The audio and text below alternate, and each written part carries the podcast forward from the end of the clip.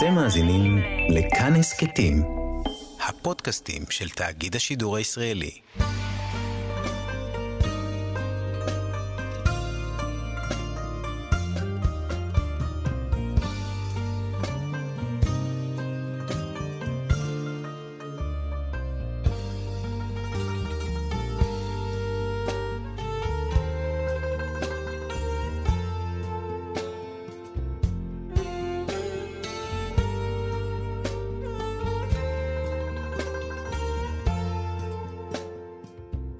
שלום כאן מורשת חברותא לימוד משותף עם רבנים ואנשי חינוך בנושא תנ"ך, הלכה ואמונה.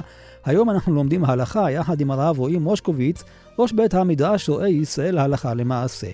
כאן ליד המיקרופון ידידיה תנעמי, שלום לך, כבוד הרב. שלום וערב טוב, רבי ידיעה לך ולכל המשתתפים והמאזינים. פרשת שופטים הרי עוסקת במבנה של מערכת השלטון היהודי.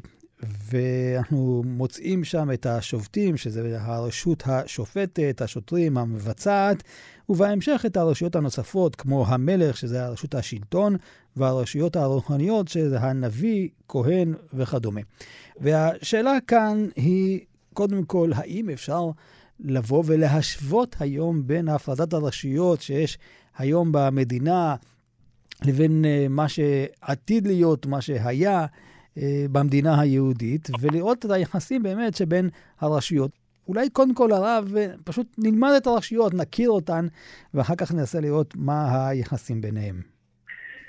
נכון מאוד, ובאמת אה, אנחנו בדור המודרני, בדור הכביכול המתקדם, אנחנו יודעים שיש לנו מספר רשויות שאמור להיות ביניהם הפרדה, אם זה הרשות המחוקקת, אם זה הממשלה, אם זה הרשות השופטת, אם זה הרשות המבצעת, אם זה הרשות האוכפת, המשטרה, והמבצעת בפועל את האכיפה. זאת אומרת, אנחנו רואים שיש מספר רשויות, אמור להיות ביניהם כביכול שוני והפרדה. מה עושים כאשר יש ערבוב רשויות? האם יש צורך להפריד ביניהם?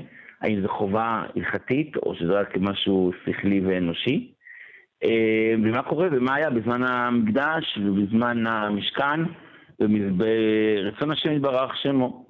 אבל אנחנו יודעים שכאשר בורא עולם ברא את העולם, בבריאת האדם, אז הוא נתן כביכול גם סוג של הפרדה בין, ה, אה, בין המקרים, בין היצורים שנמצאים בעולם. אם זה אותם מלאכי השרת שנבראו ביום השני, שכביכול נמצאים ברמה רוחנית גבוהה יותר מהאנשים, אמנם אין להם את החלקים הגשמיים שלנו, של בני האדם, אבל הם גם צורה של גשם, צורה של גשם, אה, בשונה מקודשא בריחו שאינו גוף ולא לא ישיגו מצגי הגוף, מלאכי השרת הם כן מוגדרים כסוג של גשם, של דבר גשמי, כנ"ל השדים, הרוחות וכדומה. וכמובן נתן לנו את האדם, את, את היצור האנושי שזה האדם.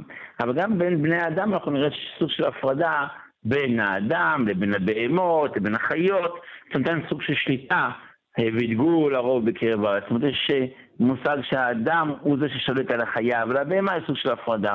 לאחר מכן כשהתרבה העולם, אז כאשר למשל דור ההפלגה אמרו בואו נעמיד לנו מנהיג בשבילכם כביכול, אז הנה, אנחנו רואים כבר שהתחיל הרצון שמישהו אחד יהיה בראש. זאת אומרת, עד היום אנחנו יכולנו להבין שמה, למה שהוא אחד יהיה בראש, מה הוא עדיף ממני? למה שהוא, יהיה, למה שהוא יחליט לי מה כיצד לנהוג? למה שיחליט לנו, לציבור, לעם, לאדם כיצד לנהוג? אבל זה אולי טבע האנושי של האדם שהוא צריך שמישהו כביכול יחליט או ינהיג אותו, מצעד בעבורו.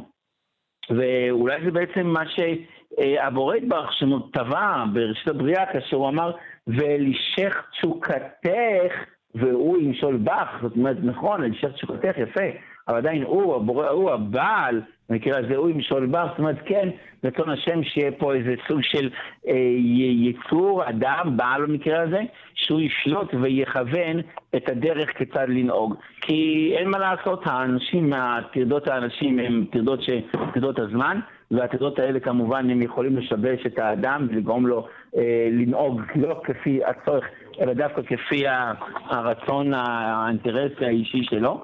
אנחנו צריכים כביכול אדם שיהיה נטול אינטרסי, נטול פניות, אלא אה, אה, נטו רצון השם יתברך שמו, והוא ינהיג את האנשים היותר, אה, טרודים. ולכן אומרת הגמרא בקדושה, כאשר יש לנו כהן גדול למשל, שהוא כאילו סוג של מנהיג רוחני, או מנהיג או רב וכדומה, יש חובה שהוא יהיה הגדול שבאחיו, זאת אומרת, אדם שהוא אדם אה, הנאה ביותר, הגבוה ביותר, והעשיר ביותר, החכם ביותר, כזה אדם שלא נצרך לבריות, שהוא כביכול נטול, נטול פניות ונטול אה, אה, סיבות. והנה, אחר כך כשנתקדם והגענו, היינו כבר אה, עם, 60 ריבו, אז משה רבנו עם העצה המופלאה של יתרו, אה, מחליט לחלק את הרכיה, לא רק משה המנהיג, אלא מחלק את זה שרי אלפים, שרי מאות, שרי עשרות. זאת אומרת, יש סוג של היררכיה עד שמגיעים לשלב הנמוך ביותר של האדם, ואומר משה רבנו, ודבר קשה יגישון אליי. אז כאן זה בעצם המקום הראשון שאנחנו מוצאים שלא רק עניין של הנהגה של שלטון, שזה משה רבנו כמנהיג, אלא עוד מערכת חדשה, שהיא מערכת של משפט, שלא היה עד היום אולי. נכון מאוד, זו מהירה נכונה ונבונה, כי אנחנו יודעים שנבקע אימנו כאשר התחוצצו אבנים בקרבה, אומרת הגמרא בפרק חידוש את השם, אכל לשם ואבס. היה כן מושג של מנהיגי הדורות, של גדולי הדורות, של אולי האחד והיחיד, הגדול הדור שבדור, אבל לא היה את ההיררכיה הזאת שגם אדם שהוא לא הכי גדול הדור יכול לפסוק ולהגיד. ומי אמר, אולי רק משה רבינו יכול לנהוג, להנהיג ולומר החלטות, וזה יתרו כביכול חידש. בא יתרו ואמר, כן, אתה משה רבינו, אתה גדול הדור, אתה מספר אחד, אבל יש מקום לעוד, כי לא כל שאלה צריכה להגיע לידי לדור. זאת אומרת, פה הוא יצר את המערכת המשפטית הנמוכה, הערכאות הנמוכות כביכול, שאפשר ללכת ולהתעניין ביניהם בלי להטריד ובלי להגיע לגדול הדור. ומשם הגיע המושג של בית דין של שלושה, בית דין של אה, עשרים שלושה אה, וכן הלאה והלאה. זאת אומרת, אנחנו מבינים מכאן שמשה רבינו ביצירה המופלאה שהוא יצר בזמן המדבר, קבע פה מערכת משפט נכונה ואמיתית, אני בטוח, לא, לא, לא כתוב את זה, אבל שמשה רבנו נתן את כללי המשפט, נתן את הגבולות הנצרכים, ובאו אותם 70 מזקינים, שהיה ביניהם גם רוח הקודש, וקיבלו ומסרו וישבו ודנו את ישראל. ופה אנחנו מוצאים את הבית משפט אולי הראשון, כמו שהזכרת, בהיסטוריה, שזה בית משפט שהוא קבוע, נקבע כמובן על פי אה, משה, אבל כמובן על פי רצון השם. לאחר מכן מגיעה הפרשה שלנו, שופטים ושוטרים תיתן לך בכל שעריך. זאת אומרת, באה התורה ואומרת, זה לא רק אפשרות, ולא רק אם אתה רוצה, אלא תיתן לך בכל שעריך. זאת אומרת, כביכול יש בציווי הזה, במצווה הזאת, ברצון השם הזה, סוג של, אה, סוג, אה, לא הייתי אומר אכזבה, כי חשוב להגיד כזה דבר כלפי ישמעיה, אבל סוג של השלמה עם המצב של הדור. זאת אומרת, אם בשלב הראשוני של אה, סדום ועמורה, והפלגה ועוד שאר הדורות, הקדוש ברוך הוא רואה שהעם לא מתנהג כמו רצונו, וינחם השם על זה שהוא ברא את תור עם, כמה אנשים, אז זה פשוט מעניש אותם באופן אוטומטי, בלי שום שוטרים, בלי שום שופטים, אלא, אלא כביכול עדיין אנחנו נמצאים בשלב התחלתי של הבריאה, שהאדם הוא עצמו בר שפיטה והענשה. אתה לא צריך פה מישהו שיחליט בשבילו ויוכיח אותו ויראה את הדרך. הבריאה מספיק מתוקנת בשביל להבין שמה שעושים זה משהו שהוא לא טוב. ולכן אותו דור דום לא יכול להגיד, אה, אולי באמת צריך להרוג את העני ולה, ולהטיב לעשיר, כי הוא מבין טוב מאוד שהוא לא עושה כדרך הישר, ולכן לא הולך ונפרד מאברהם אבינו, כי הוא מבין טוב מאוד שזה לא הדרך, ובכל אופן לי ככה את האבות שלהם. זאת אומרת, היה פה שפיטה ורצון אמיתי וידיעה אמיתית, לא היה צריך מישהו שיוכיח אותם בשער. באה התורה ואומרת, זה טוב אולי בתחילת הבריאה, כאשר עדיין הבריאה טהורה וקדושה וזכה, אבל יש זמן מסוים ששופטים ושוטרים תיתן לך בכל שעריך. אי אפשר לסמוך על הצדק החברתי או האישי של האדם, כי האדם שיבש לגמרי את הצדק.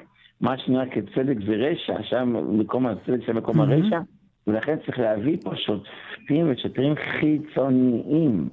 כן, הרב, אני רוצה כאן אולי בנקודה הזאת קצת לחדד, ולנסות להבין, כשמדברים על שופטים ושוטרים תיתן לך, זה בעיקר על העניין החברתי, זאת אומרת, של בן אדם לחברו, ויש מערכת מקבילה שהיא מערכת יותר רוחנית, שזה לימוד התורה, פסיקת הלכה שקשורה לבן אדם למקום? השופטים ושוטרים, כמו שאני מבין, הם משלבים את שתי, ה...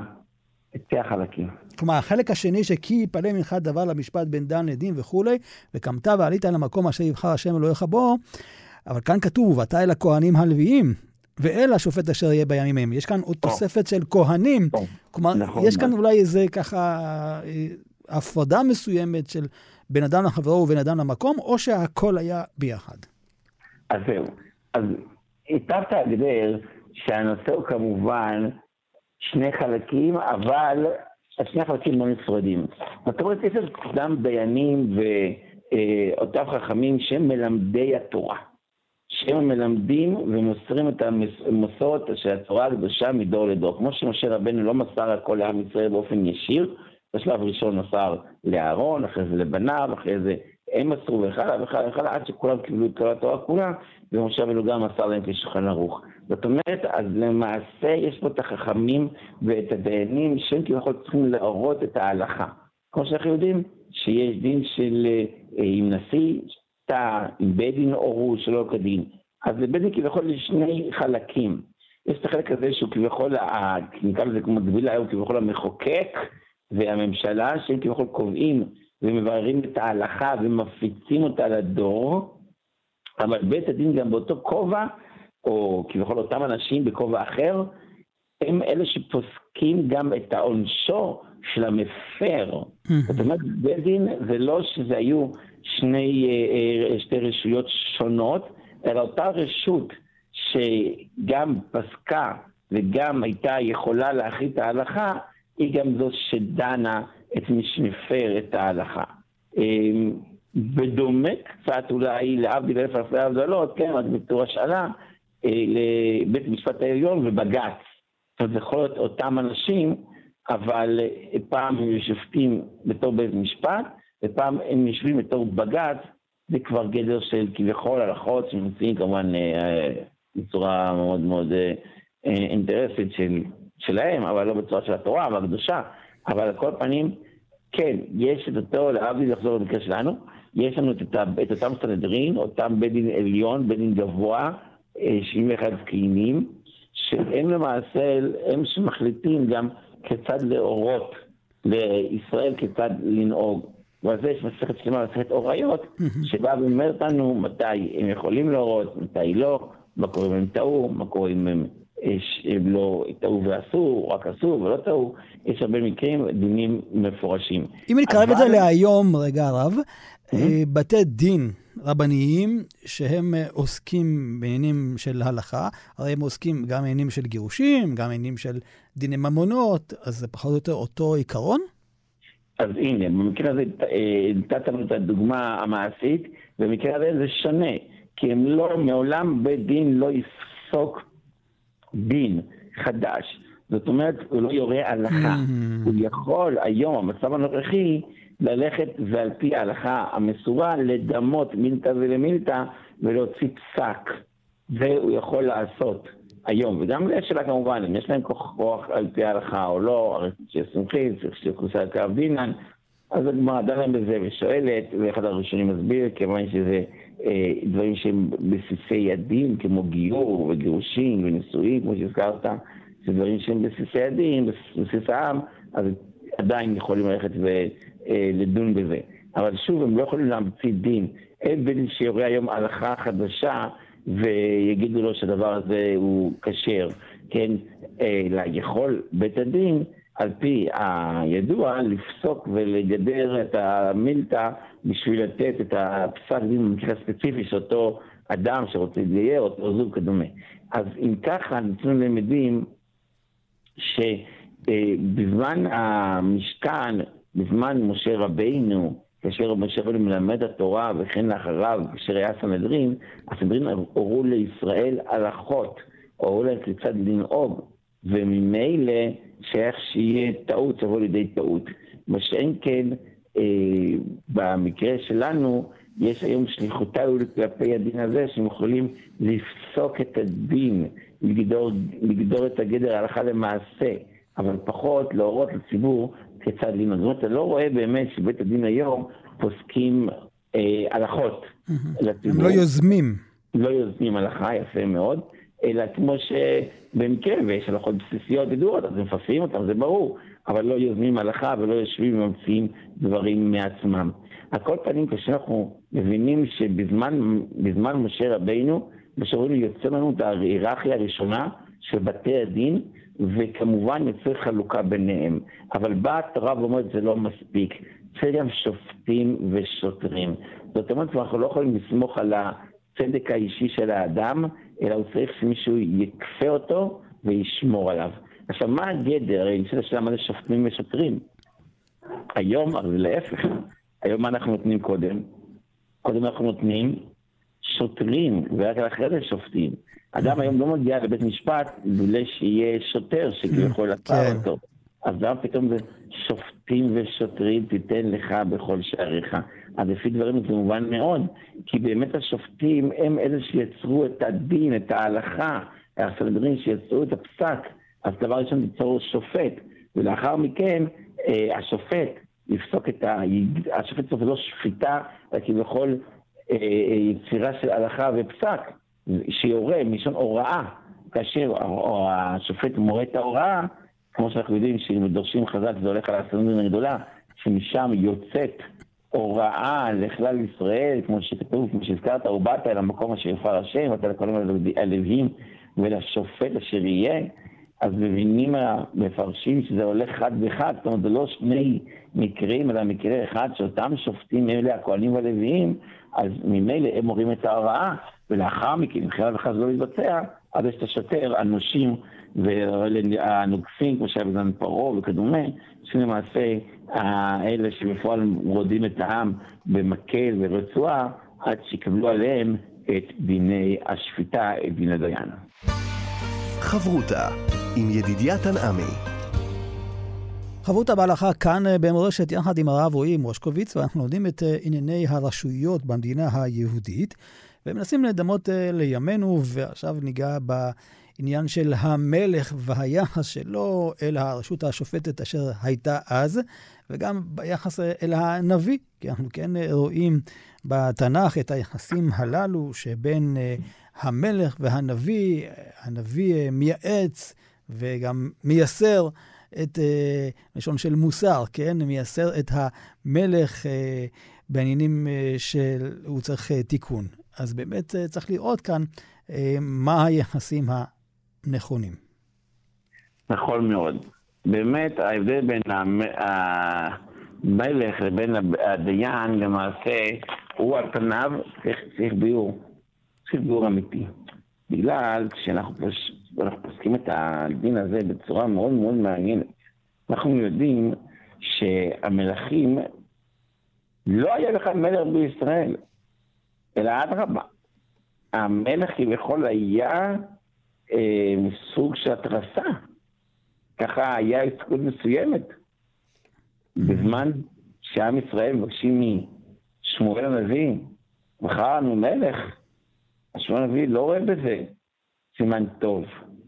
הוא לא רואה בזה בקשה שהיא בקשה טובה כלפי ישראל. מה קורה פה? למה זה קורה? למה באמת אה, אין, אין אה, סיבה לבחור מלך? הרי אדרבה, אנחנו יודעים שאחת המצוות שהקדוש ברוך הוא מצווה את בני ישראל זה בכניסתם לארץ ישראל, שימנו מלך.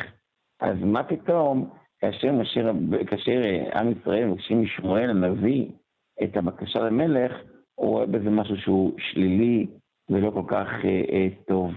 אז הנושא הזה כמובן נושא שהוא דנו על אדם המפרשים והפוסקים, וכל אה, אחד עם דעתו ורעיונותיו, אבל אה, נראה, נראה שהשאלה היא כמובן על פי הסיבה הסיבה שבגללה עם ישראל רוצה את המלך. אם הסיבה לרצות מלך זה כביכול כמו משה רבינו, שיחבר ביניהם לבין הקדוש ברוך הוא, אז זה למעשה רצון השם. כמו שנושא הקדוש ברוך הוא בעצמו, מכר את משה רבנו, לא ידע את כל עם ישראל, גלה פעם אחת במעמד הר סיני, אבל למעשה הקדוש ברוך הוא אה, בפועל יצר ובחר את משה רבינו ואת אהרון הכהן ואת הנביאים שמסכימים שהזכרנו, שהם יהיו המקשרים. הם אלה שעלו בהר, והשאר לא יעלו בהר, זאת אומרת יש פה איזה אה, חיבור על ידי אדם שמחבר בין כלל העם לבין בורא עולם ורצונו. אז אם ככה, אם זה, אם זה המלך שמבקשים, זה דבר גדול, זה יצירה עצומה.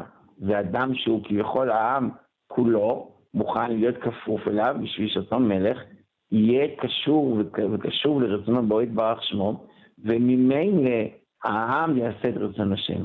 זה מצוין. אבל כאשר הם באים לבקש משמואל, משמואל מבין שהסיבה שהם רוצים מלך, זה לא מלך שיקשר, אלא אדרבה, אלא מלך שינתק חלילה את התלות בבורא עולם. הם רוצים שיהיה פה אדם שהם יכולים לפתוח בו, כי משהו מוחשי ולא משהו אמוני. כמו שהיום אנשים מחפשים להיתפס במי שחושבים, ההוא יוצא אותנו, הרופא הזה, העשיר הזה, החכם הזה, הנשיא הזה, הם, יושב ראש המפלגה, כאילו כביכול הולכים ומייצרים ציפיות וביטחון בבשר ודם, כאילו שיש לו כוח מסוים לעזור למישהו בעולם, זה עצמו זה כפירה. זה עצמו זה אנטיתזה לבורא עולם, אנטיתזה לאמונה, ועל זה הגיע חמתו של שמואל הנביא, כאשר הוא שמע את הבקשה של, אה, של העם למלך. אתם רוצים מלך לרצון השם או לניתוק כביכול? ולשם כך אנחנו צריכים לדעת שהמלך באמת הוא צריך לעשות רצון השם. והנה, אנחנו רואים אחר כך את דוד המלך, רואים את שלמה, אה, את רחבעם, אבל לאחר מכן כבר, אם זה מלכות ישראל, שרוב מלכים היו מלאכים כן. מלאכים שהם היו כביכול רשעים, וגם מלכות יהודה, לא כולם היו צדיקים. זאת אומרת, אנחנו מבינים שבאמת אולי שמואל צדק. לא אולי, אלא כביכול ההפסקת דעת של שמואל הייתה גם נכונה. הנה, בחרו מלך, והמלך, למרות שהיו מלכים טובים, עדיין המוסד המלוכה, אם אנחנו נבחר את ה... על פי רוב, הוא יצא מוסד כביכול פחות טוב, פחות חיובי. מוסר שלא שמחבר בין העם לעם לקדוש ברוך הוא, אלא אדרבה, מוסד שמנתק, ואני לא רוצה להזכיר את העגלים שיצר ירובעם בנבט. זאת אומרת, כן, אנחנו רואים מכאן שאת החילוק הזה של הניתוק, שדווקא המלך יוצר פה ניתוק בין בורא עולם, ורוצה שהוא יהיה בראש, שהמלך יהיה בראש, מי בראש, כמו ששואל ירובעם בנבט, את הבורא כאשר מוסר לתהל איתו ויחד עם דוד המלך. זאת אומרת, הסכנה של הפיכת האדם הגשמי לאיזה דמות נשגבה מיסטית, רוחנית, היא סכנה מאוד מאוד גדולה. ונשים לב שאנשים מאוד אוהבים את, ה, את היצירה הזאת. אה, עד היום יש לך אה, אנשים במיליונים, במיליארדים, שמאמינים בכל מיני דברים שהם עפר ואפר, אם זה עבודה זרה, אם זה כל מיני אה, בישופים, או להבדיל כל מיני, כן, דתות ודתויות ושטויות, שאנשים ממש נגררים לך זה. למה? שאתה צריך את זה. כי זה, זה הקדוש ברוך הוא ברא בטבע האנושי, שאדם יהיה, יש לו שאיפה לבורא עולם, יהיה לו את התלייה ששם כן. השם יפתחו. ואנשים מחפשים ברות כזב, ברות נשברים, ללכת ולבטוח בהם. ולכן הסכנה היא כל כך גדולה, ומשום כך ניסיון העושר, ניסיון הכבוד, ניסיון המעמד, הוא ניסיון שמגביל לעבודה זרה. אם יש לנו את הניסיון של התאווה, שהוא כמובן הגילוי עריות, הניסיון שדיברנו עליו, של המלכות והשליטה ולשררה, זה ניסיון של עבודה זרה לכל דבר. כן. עבודה זרה שמאמינים באדם במקום להאמין בבורא יתברך שמו. זאת אומרת שאם אני לוקח את זה לשפה של ימינו, הנביא לא יכול לבוא ולבטל את אה, דבר המלכות, כלומר אין לו סמכות, יש כאן הפרדת רשויות אה, מאוד אה, ברורה. הוא יכול לבוא ולהוכיח את המלך, אבל אין לו סמכות לבוא ולבטל החלטות של המלך. והנה, אתה שים לב, הנביא שאול ושמואל, גם אחרי ששאול אה, לא הורג את הגג, ובהתחלה לא מודה, ואחרי זה הוא מודה, בכל זאת הוא מגיע לשמואל ואומר לו, בוא ונשתח... ונעמוד mm. לפני העם. זאת אומרת, הנביא, יש לו את המשחק כביכול, כן, בגרשאים, בין איפה שהוא נמצא עם המלך לבדו, שאז הוא הופך להיות המוכיח שלו והמלמד דעת, לבין הפרהסיה, שהנביא גם הוא מחויב בכבוד המלכות. ולכן לכן אני ממשיך את הדברים של הרב, הוא אחרי ששאול מבין מה הטעות שלו, אז שמואל אומר, בואו ונחדש את המלוכה בגלגל. יפה מאוד. כי למעשה, כלפי חוץ נשאר שלם. כלפי mm. חוץ יש פה כבוד המלכות. ואולי אם אתה תמיד רוצה להגביל, אתה ככה מנסה באמת בסייע דשמיא, לחבר את זה לימינו שלנו, גם כביכול השופטים, האלה המוכיחים, הם צריכים וחויבים לנהוג בכבוד הכביכול המלכות או השלטון שנמצא, כי כולם מחויבים בסך הכל בסוף לשלטון. זה נכון שדינא דמלכותא דינא, אבל זה דינא דמלכותא. זאת אומרת, mm-hmm. הדין של המלך, של המלכות, אין דין שאדם יכול לדון לעצמו. לכן השיבוש הזה, שבאים וכביכול מחליטים על ההחלטות, זה בעייתי מאוד. זה נכון, צריכים לדעת, רבי ידידיה, שלא יתעלל חוגר כמפתח. זאת אומרת, אתה רואה את האנשים היום שנמצאים, דווקא בחלק של ה... שעושים את הרפורמה, ושמחים, הנה, אנחנו נחליט, ואיך זה שבת רוצה להתערב, ורואים בזה דבר טוב, ולפעמים אנשים חושבים שהנה, הם צודקים, אבל צריך לדעת שיכול ברגע אחד להתהפך על הציבור שלנו, כי מילא המשפט, במשטר הקיים היום, השופטים כמעט לא מתחלפים, מתחלפים אבל לעיתים יותר נדירות, פעם בעשר, עשרים שנה. כן. השלטון מתחלף פה כמעט כל שנתיים ושלוש. אז היום באמת כביכול הם מנסים להעביר חוקים לטובתם, אבל מחר זה יכול להיות להפך גמור. כן. אני כבר מבין כל את ההיגיון. אתה נוגע פה בנקודה מאוד מעניינת, כי אני מנסה יחד ככה איתך להבין את הרעיון של הקדוש ברוך הוא, שהוא אומר לשמואל, לא תמאסו, כן?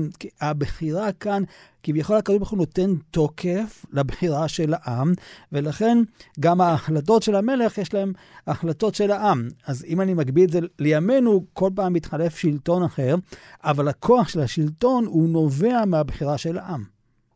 זה נכון, זה ודאי ככה, אבל בעצם אולי יש פה הבדל מהותי בין המהותי והאמיתי, לא רק כן. מהותי וגם אמיתי, בין רצון השם לבין מה שלצערנו קורה היום. כי כמו שאת היום זה, רצ...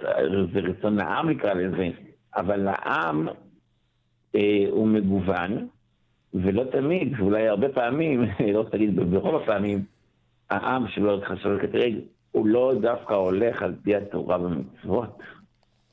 כן. ואם ככה, אנחנו צריכים לדעת שאין כזה דבר שלטון העם, יש שלטון הבורא.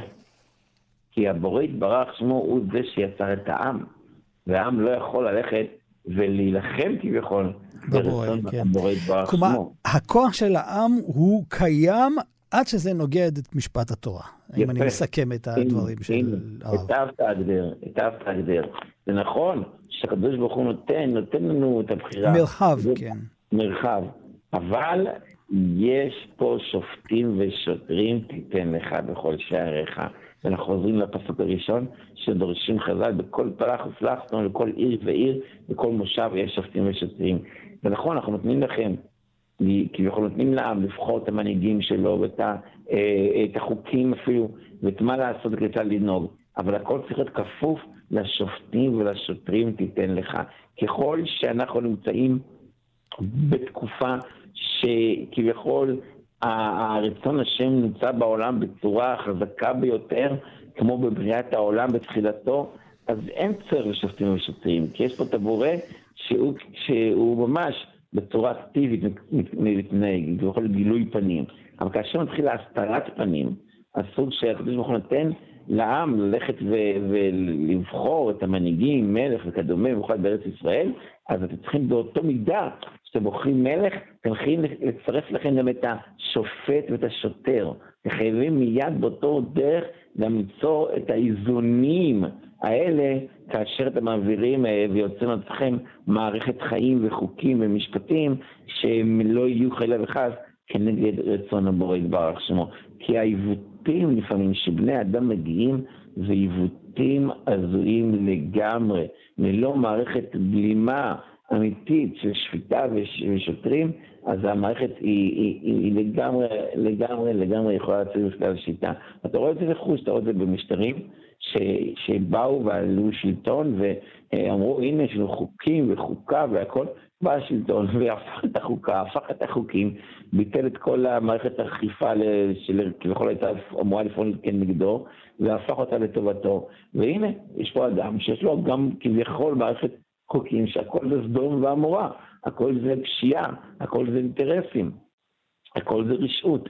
אתה רואה את זה עד היום, לא מזמן סיפרו לי על, על מקום, מקום מוסד חינוכי, שממש באותו כיתה, שני תלמידות, שתי תלמידות, תלמידה אחת, ושתיהן התנהגו באותו דבר, תלמידה אחת היה לו אינטרס אה, מסוים אה, לתת לו תעודה טובה ומשובחת, התלמידה השנייה, בו שישבו אחד על השנייה, קיבלה תעודה גרועה. למה, איך, אין סיבה, יש סיבה כמובן, סיבה של אינטרסים, של כסף וכדומה. אז המקום שהוא יכול אמור להיות תמים, אמור להיות טהור, מה זה כיתת לימודים? דבר שהוא ילדים, כן? אתה רואה עד כמה הפשע והתאווה והרשעות וה, והציניות יכולה להתגבר ולהיכנס בתוך המקומות הכי הכי טהורים וקדושים. למה? כי כשיש אנשים שהם לא יראי שמיים, והם לא הולכים לפי התורה והקדושה, אז אתה לא יכול, אתה לא יכול להגיע ולתת להם את השליטה, כי הם יכולים להגיע לרמות הפשע והרשעות הכי גדולים. לכן הבורא יתברך שמו, כאשר נותן את האפשרות, עכשיו משה רבנו רגע לפני שכביכול אה, אה, הוא כבר מעביר את השליטה ליהושע, שיהושע הוא זה שהכניס אותו לארץ ישראל, הוא בא ואומר חייבים שיהיה פה מערכת איזונים של שפיטה ושל של אה, נוקסים, ואז, ורק על ידי המערכת הזאת, אז גם אנשים שכביכול הרצון הגשמי שלהם ירצה להיות נגד השם יתברך שמו, הם לא יכולים לעשות את זה, כי יש את השופטים ושוטרים שילכו ויכוונו אותם שוב לחזור לתלם. חברותה עם ידידיה תנעמי חברותה כאן אה, במורשת, יחד עם הרב רועי מושקוביץ, ואנחנו רוצים גם לדבר על עניין של אה, חכמי התורה, שזה יותר אה, ככה מצוי אה, בימינו. אנחנו יודעים היום ש... לדוגמה, חברי הכנסת אה, שהם אה, מקבלים עול מלכות שמיים, מתייעצים עם מועצת חכמי התורה, עם גדולי התורה, והשאלה היא, מה היחס? האם בנושאים פוליטיים, אותו נציג של מפלגה דתית צריך אה, לבוא ולהקשיב לרשות שהיא הרשות הרוחנית של עם ישראל? וואו, שאלה ממש ממש נכונה, ועל פניו אנחנו צריכים לדעת שחברי כנסת, אתה יודע, היה רב שנפטר בתור חבר כנסת, אז רצו לרשום עליו חבר כנסת אה, בעמודה שהוא יודע על פטירתו, שנדע, אז הוא אומר לך גדולי הדור, איזה, איזה תואר זה? זה לא תואר של כבוד. זאת אומרת, אין בזה שום... אה, זה שונה אולי בציבור הכללי שחושבים שאדם שהוא חבר כנסת או שר, זה ככל אדם מכובד, אה, יותר כבוד בנושא הזה. אצלנו בעולם הערכים, המושגים, זה לא מה שמכבד את האדם שהוא חבר כנסת או שהוא שר, אלא הוא כמובן אם הוא תלמיד חכם, וככל שהוא יודע את התורה הקדושה, אז זה מכבד אותו. אם הוא חבר כנסת, אז הוא שליח, הוא שליח. אז אם ככה, זה לא אמור להיות אה, סמל להערצה, ודאי לא לשם טוב, אדם שעבר את המקום הזה. אולי בודדים שהצליחו לשמור על הקדושה שהם גם באותו מקום יכולים להתפאר בזה, אבל אחרים ודאי שזה סמל לריחוק מאותם אנשים. על כל פנים, כאשר אותו שליח, חבר כנסת, ופה אנחנו מדברים על חבר כנסת, אם צריך להפריד, אבל אם זה במפלגות כביכול המוגדרות החרדיות, אז על פניו אין לו שום, אין לו שום מנדט מהציבור בכלל, לא חבר כנסת. אותו חבר כנסת הוא לא קיבל מנדט מהציבור, הוא לא בכלל נבחר על ידי הציבור, אני אסביר בעזרת השם. הרי זה לא שהיה פה זה פריימריז, ואותו אדם הוא כל כך מוכשר, שבחרו בו בגלל שהוא יודע ויצליח. לא. הרי מה שהצורה היא, שאותם אה, ישראל שיצרו את המפלגה, הם אלה שבוחרים את האנשים על פי שיקול דעתם. אז אם ככה, אותו אדם ודאי שאין לו שום, אה, שום אפשרות בכלל לחשוב על זה שהוא ילך כנגד גדולי ישראל, ולא בגלל ההלכה, אלא בגלל המינימום של המוסר, של ההיגיון הפשוט. אדם שמינה אותך, אז הוא מינה אותך על דעת זה שתהיה, אה, שתהיה שליח של, לא שלו אישית, אבל של, כמו שאמרת, מועצת חכמי התורה, מועצת גדולי התורה וכדומה, כשליח שלהם לכל דבר, והציבור בחר באותה בן אדם כביכול, בגלל שגדולי הדור הם אלה ששלחו אותו. אז אם ככה, ודאי שאין לו שום אה, היגיון בכלל שיעשה כנגד גדולי התורה, שאין לו עצמת לו את המנדט בכלל להיות באותו מקום, להיות השליח, את האצבע שלהם.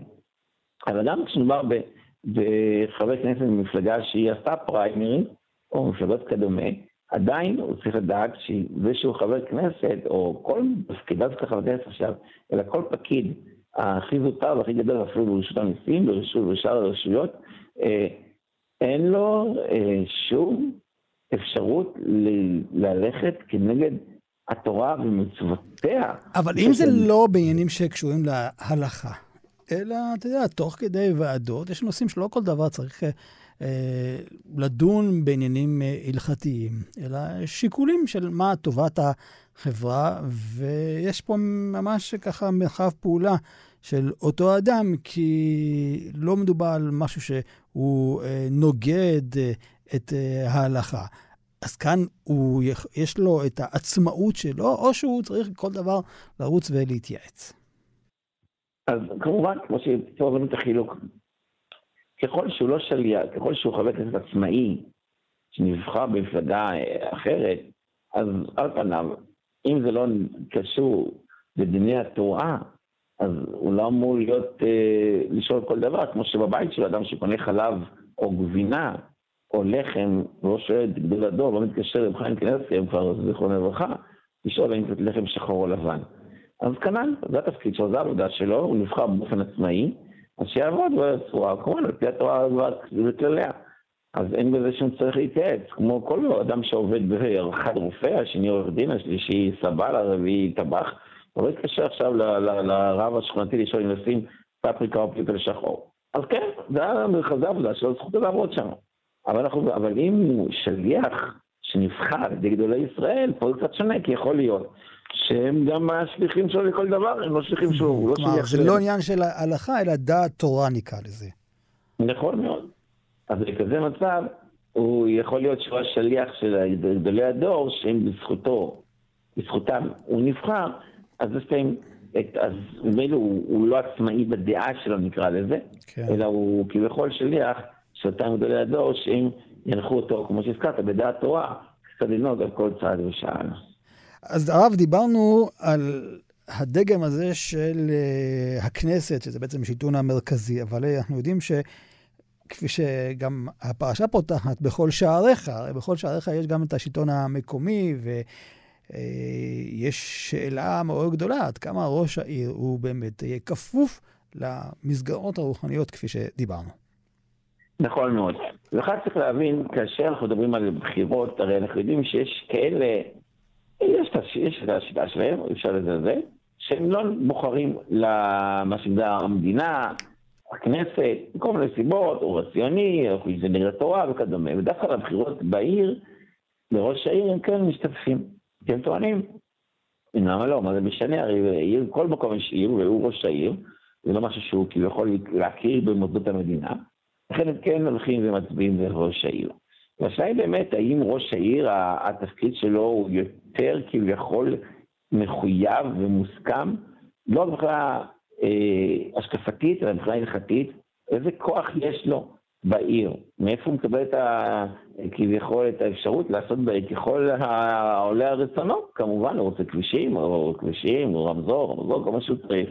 אז הוא יכול לנהל את העיר בצורה מאוד מאוד נכונה. על פניו זה מגיע מדין שבע טובי העיר, שחוקים בסוגיה בגמרא, שבכל יש אפשרות לציבור לבחור מי ינהל את ענייני העיר. אז גם פה, המקרה הזה, כמובן שיש אפשרות לבחור את, את אותם נציגים שהם בוחרים, הוא ביקש לנו בבחירה ישירה את ראש העיר. אנחנו צריכים לדעת שראש העיר הוא כמובן, הרבה פעמים רואים בו את השק חבטות כנגד אה, מה שקורה בתוך העיר, כי לדעתם אה, הוא, הוא הראש, הוא זה שמחליט והוא זה שקבע את המדיניות.